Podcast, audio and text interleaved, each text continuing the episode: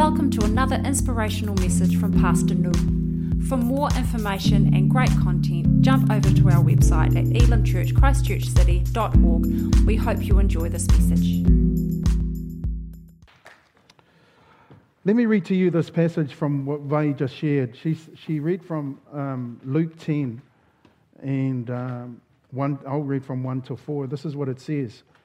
It says, After the Lord appointed 72 others, so there were the 12, and then there were the 72, then there were the 120, then there were the 500.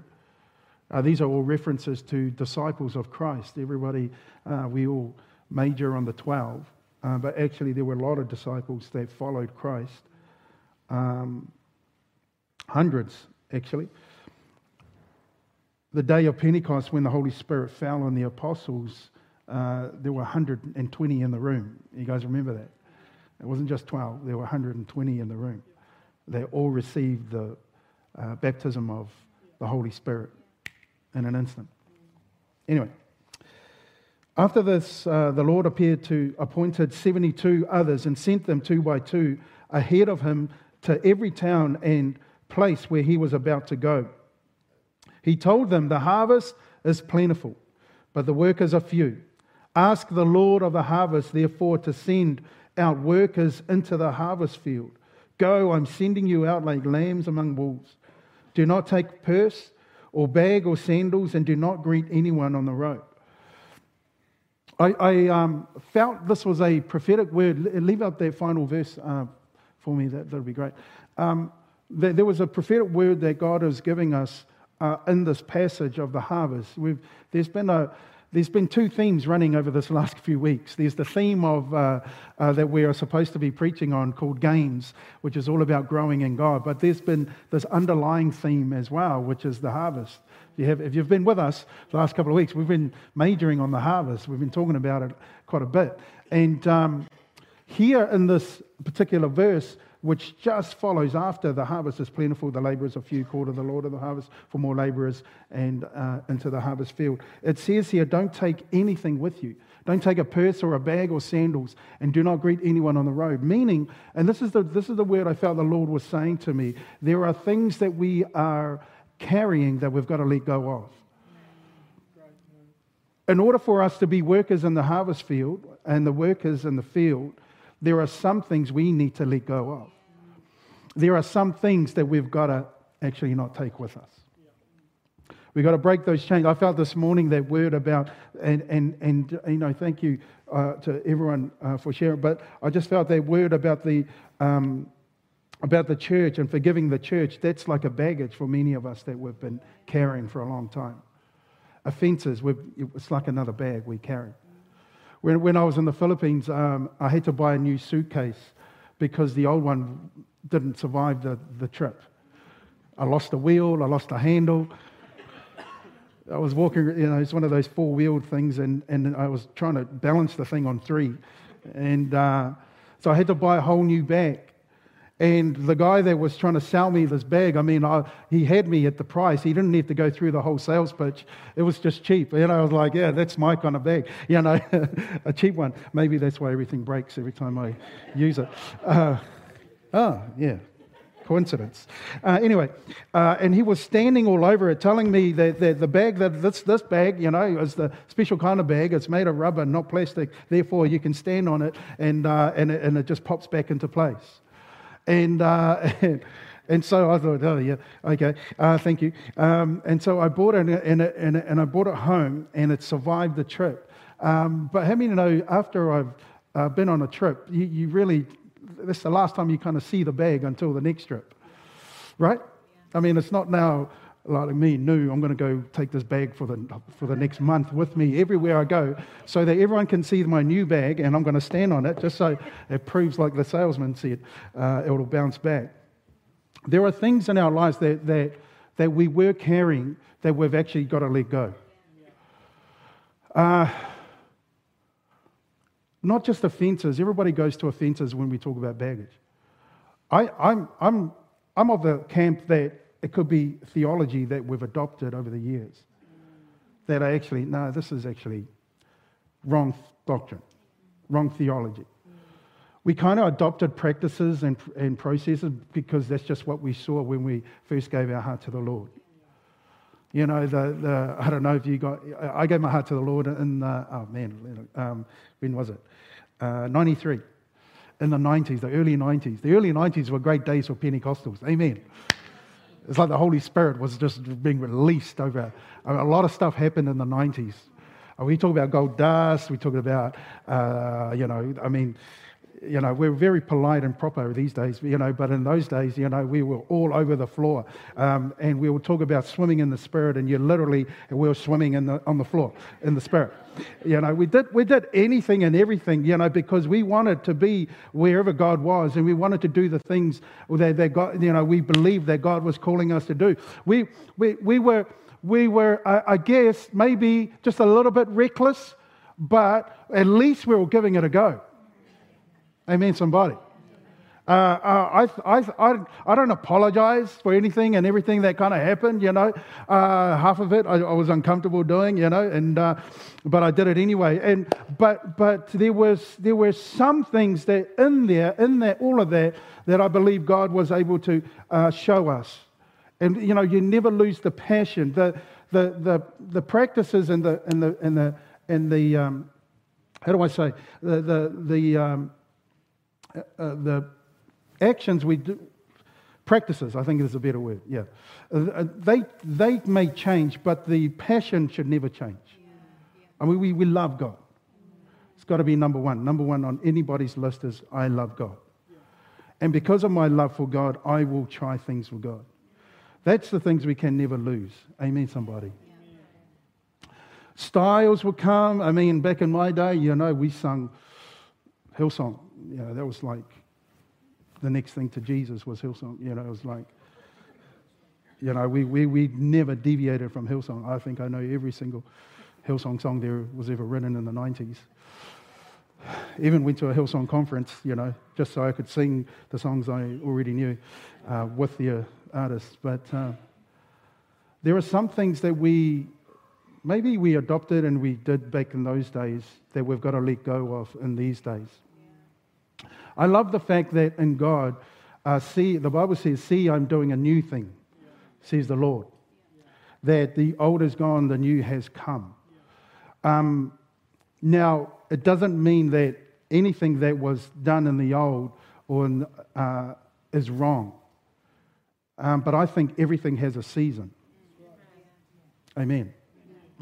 I, I, and I feel like in this season, this, I, somebody might have preached this a while back, but uh, I, I feel like, and this ties in nicely with, with Vay's testimony, I feel like this is the season of uh, the Joshuas in the room, where the, the, the ones that take the land, the ones that possess the land. Moses was, was about the presence. If you really see Moses and you understand the wilderness, it was about the presence. Everything centered around the present, the presence. Um, and, and so much, Moses was in the presence of the Lord so much that the Bible says his face would actually shine with the glory of the Lord. He would have to put on a veil to cover the glory because the people couldn't. It wasn't for because he was ashamed of it, it's because the people couldn't handle it. They couldn't handle the glory because the glory was all about purity. The glory of the Lord. I mean, everybody, you know, Lord, let's send your glory. Oh, you really want the glory of the Lord? Because that's about the purging about the fire, it's a holiness. Are you guys hearing this? Yeah. The holiness of God. The, the, first encounter Moses had with God was take your sandals off, you're standing on holy ground. So it's about the, the holiness. But praise God that, that Moses journeyed with the Lord so much that he was able to withstand being in the presence of the Lord, so much so that the presence of the Lord radiated on him every time he encountered God. I believe we're in these days where God is setting us up. So that was Moses, right? This is actually, sorry guys, this is not even in the message. Um, uh, that was Moses, the presence. But I, I believe the days are, we're in these new days, which is actually not new at all, because many who've been journeying with the, been in church long enough, you would have heard these messages before about the Joshua, talking about the Joshua generation. And uh, the Joshua generation, if you compare it to Moses, was about taking the ground, taking the land, claiming the promise, walking around. The first thing God said to Joshua is go for a walk, see everything that I'm going to give you, see the land, go walk the, the, the circumference of the, of the land, go see, go, go to every, every, every corner of the land I'm giving you. We need to be like Joshua and see what the Lord is giving us and claim that. That's ours. But then, if you understand the Joshua generation, um, it, it, wasn't given to Joshua, he had to fight for it. Amen? He actually had to fight for it. It wasn't just given to him on a platter and go, okay, Moses dead, here's the promise, all for you. It's not like David and Solomon. David um, wanted to build the house of the Lord, uh, but God stopped him, but in, and instead told him to, to prepare everything. And Solomon built the house. So it was almost like, oh man, that's unfair. Well, you know, it's like, man, I'm doing all the work, but he gets all the blessing. But that's just how God is. That wasn't this. When, when, when Moses and Joshua had their uh, relationship uh, or um, shift in the generations or in seasons, um, Nothing was just given to Joshua, he had to fight for it. I, that's the Joshua generation we're in. We're in a generation where God is saying, hey, see, look, this is what I'm giving you, but you've got to fight for it. I'm not just going to. That sounds like a, a paradox, right? It sounds like a, a contradiction. I'm giving you this, but you've got to fight for it. If you're giving it to me, shouldn't it, shouldn't it just be easy? Well, nothing I believe that God gives us is ever easy number one. And if you don't fight for it, you won't be able to handle what He gives you. Because it's in the fighting that you actually grow in the Lord. Amen. It's actually in the fighting and, and in the pressure times and in the times of testing and the times of trials, times of tribulation that you actually grow the most. Uh, everybody wants the blessing of the Lord, but uh, let me tell you, if you, if, I heard it said once, if you want peace, if you want, if, if you want patience, for example, yeah, that's it. Patience, God's going to give you trials. Because the only, the only way you can get the fruit of patience is to go through a trial. And I believe that's what the Joshua generation is all about. We have been promised something, but we've got to work for it. We've got to fight for it. We've got to take it. Yeah, we've got to actually got to claim it. We've got to declare it over our lives. Oh Lord, I journeyed with you all this way. For 40 years I journeyed with you. Why is it still hard work? I don't know. I don't have the answer. That's between you and the Lord. All I know is that's the process of, of receiving the promise. It's just a whole lot of hard work. Like I said a few weeks back, the harvest means work. The concept of the harvest, meaning everything has been fully matured, fully grown, fully ready uh, to be reaped, that's the time where you don't sit back. Actually, that's the time where you actually sweat. You get dirty, you muck in, because that, the harvest means work. And that's where we're at right now. But when you read this passage in Luke 10, it says this is the prophetic statement that I, want to leave with you. There are some things in order to receive the harvest or do the work of the harvest, there are some things that you need to let go of. You, you need to leave behind. It could be those things, those wrong doctrine or wrong theology or hurts from the past or misunderstandings or whatever it is, uh, um, or un- doubt and unbelief or second guessing yourself. You know, how many are in that camp? You know, uh, don't give me away. No, it's all right. Uh, I'm in that camp. Let me just say that. Doubting myself all the time. No, you've been doing this for a long time. Why are you still doubting? Oh, just talk to my wife. She'll tell you every time on the way home man, was that, you know, did I, did I share it? Was, was it okay? Did anybody, it make sense? It's almost like, you know, I, I, I feel like Elijah after he's just defeated all those prophets and then one word negative word from somebody and I'm, and I'm, and I'm, I'm, I'm curled up in the fetal position, discouraged, just from one little word. But that's what I'm dealing with. I, don't, I know I can't be the only one because we're all human. We must be dealing with stuff. But there's stuff in our lives, things that we've adopted, things that we've inherited, things that we've taken on, things that we were told we were supposed to carry with us an extra pair of sandals, an extra bag or whatever, extra money, whatever. We've carried, started lugging those things around because somebody told us that's what you need for the journey. And in order to be a Christian, you've got to do this, you've got to be like this, you've got to talk like this, you've got to act like this, you've got to look like this all those sorts of things. But now we're recognizing that none of those things are actually needed for what God wants for us. Are you guys seeing this? So you've got to let go. There's got to be a spiritual severing of the spiritual ties uh, to things that were holding you back, the chains that were, that were holding you bound. You might be free on the outside, but you were imprisoned in the spirit. Amen, somebody. Oh, Soup Sunday, we've got to stop. We were bound in those things. And, and maybe we don't actually see it because we're too close to it. But maybe it, it takes somebody else to do the journey with us to identify those things within us. Like, like um, John the Revelator when he speaks about the church in Ephesus, right? When he wrote prophetically, and, God, and, and they, he spoke about, well, God spoke about the church in Ephesus, and he says, Oh, you've done all these things. They're amazing things, wonderful things. Ah, but there's one thing. There's one thing. You've forgotten your first love. Go back and do the things you did at first.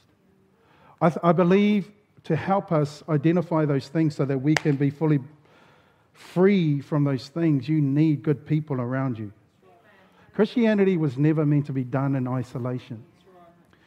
Doesn't mean people won't try to do it in isolation, but it was never meant to be done in isolation. I don't read that in the first church, in the early church. I don't read that in Paul, any of Paul's writings. Um, and that hasn't been my experience thus far. But it doesn't mean people are still not going to try and do, I, I, it's just me and God. Mm, that's, not, that's not how this thing was supposed to be outworked. Just, just remember, before anything was created, there, were God, there was God the Father, God the Son, God the Holy Spirit, the three in one. They existed. And that was the model for relationship and for what we now call the church. It was, it was this unity, perichoresis, you know. Another day, another story. I'll tell it then. Let me try and land this thing. Uh, I just want to thank you guys. I want to thank Vay for sharing that. It's just so powerful. How many feel like they got something out of them? Oh, that was enough. Let me, let me finish with this um, last verse. The very last verse, Chris, which is Galatians. Is that right? Yeah. In my notes, I put a different book in there. It says this It is for freedom that Christ has set us free. Stand firm then, and do not let yourselves be burdened again by the yoke of slavery. This, this morning, I wanted to talk to you guys about freedom. I just praise God, He revealed it to you throughout this whole service if you were paying attention. So let me finish with this whole this passage. It is for freedom that Christ has set us free. Christ has set us free.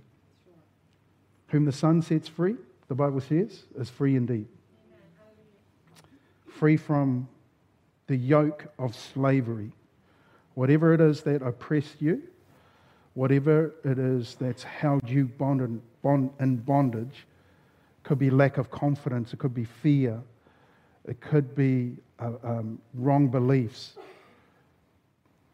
You, the list goes on and on and on and on and on.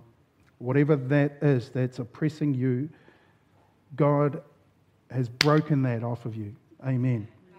It's only in Christ. When He went to the cross, that thing was dealt to. But you have to accept His free gift of salvation and freedom. With freedom comes, so with salvation comes freedom. Amen. It does. I'm going to have to preach this message another time. We're done. Come on, let's all stand together. It's okay, Sam. You can. Yeah, you're good. Come on, just close your eyes where you are. Let me, let me just remind you as we close this morning that nothing is impossible for our God. There's no mountain too high that cannot be made low by our God.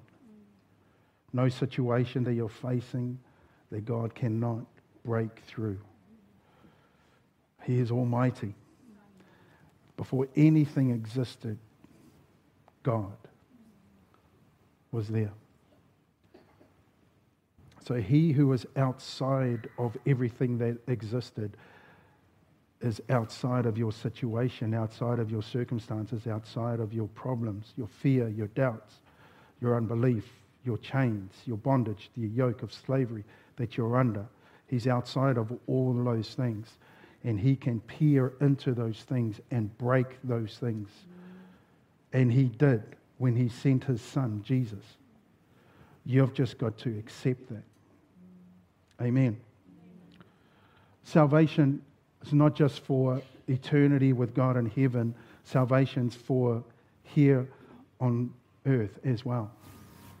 We're supposed to be working out our salvation. Amen, somebody. That means we're supposed to be working out what freedom really looks like in our lives, what wholeness looks like, what restoration looks like, what, what all these things that God wants for us looks like. Work out, keep working out your salvation. Father, in the name of Jesus, I just thank you for this amazing, amazing church. Thank you, Father, for your word to us this morning. None of it will return void. All of it will accomplish that which you've sent it out to accomplish. Mm. I pray you'll bless us as we go from this place. You'll bless us in our, in our, in our week. That we may see you in the midst of every situation and we break every stronghold. Yes. I believe tonight some of you guys are going to deal to some strongholds in your life tonight. Yeah. So those chains you're going to sever and break yeah. its power. In the name of Jesus. Lord, we bless you. Lord, we give you the glory. In Jesus' wonderful name. And everybody said, another great message from Elim Church, Christchurch City. For more content and updates, come see us on our Facebook page or jump over to our website. Thanks so much for listening.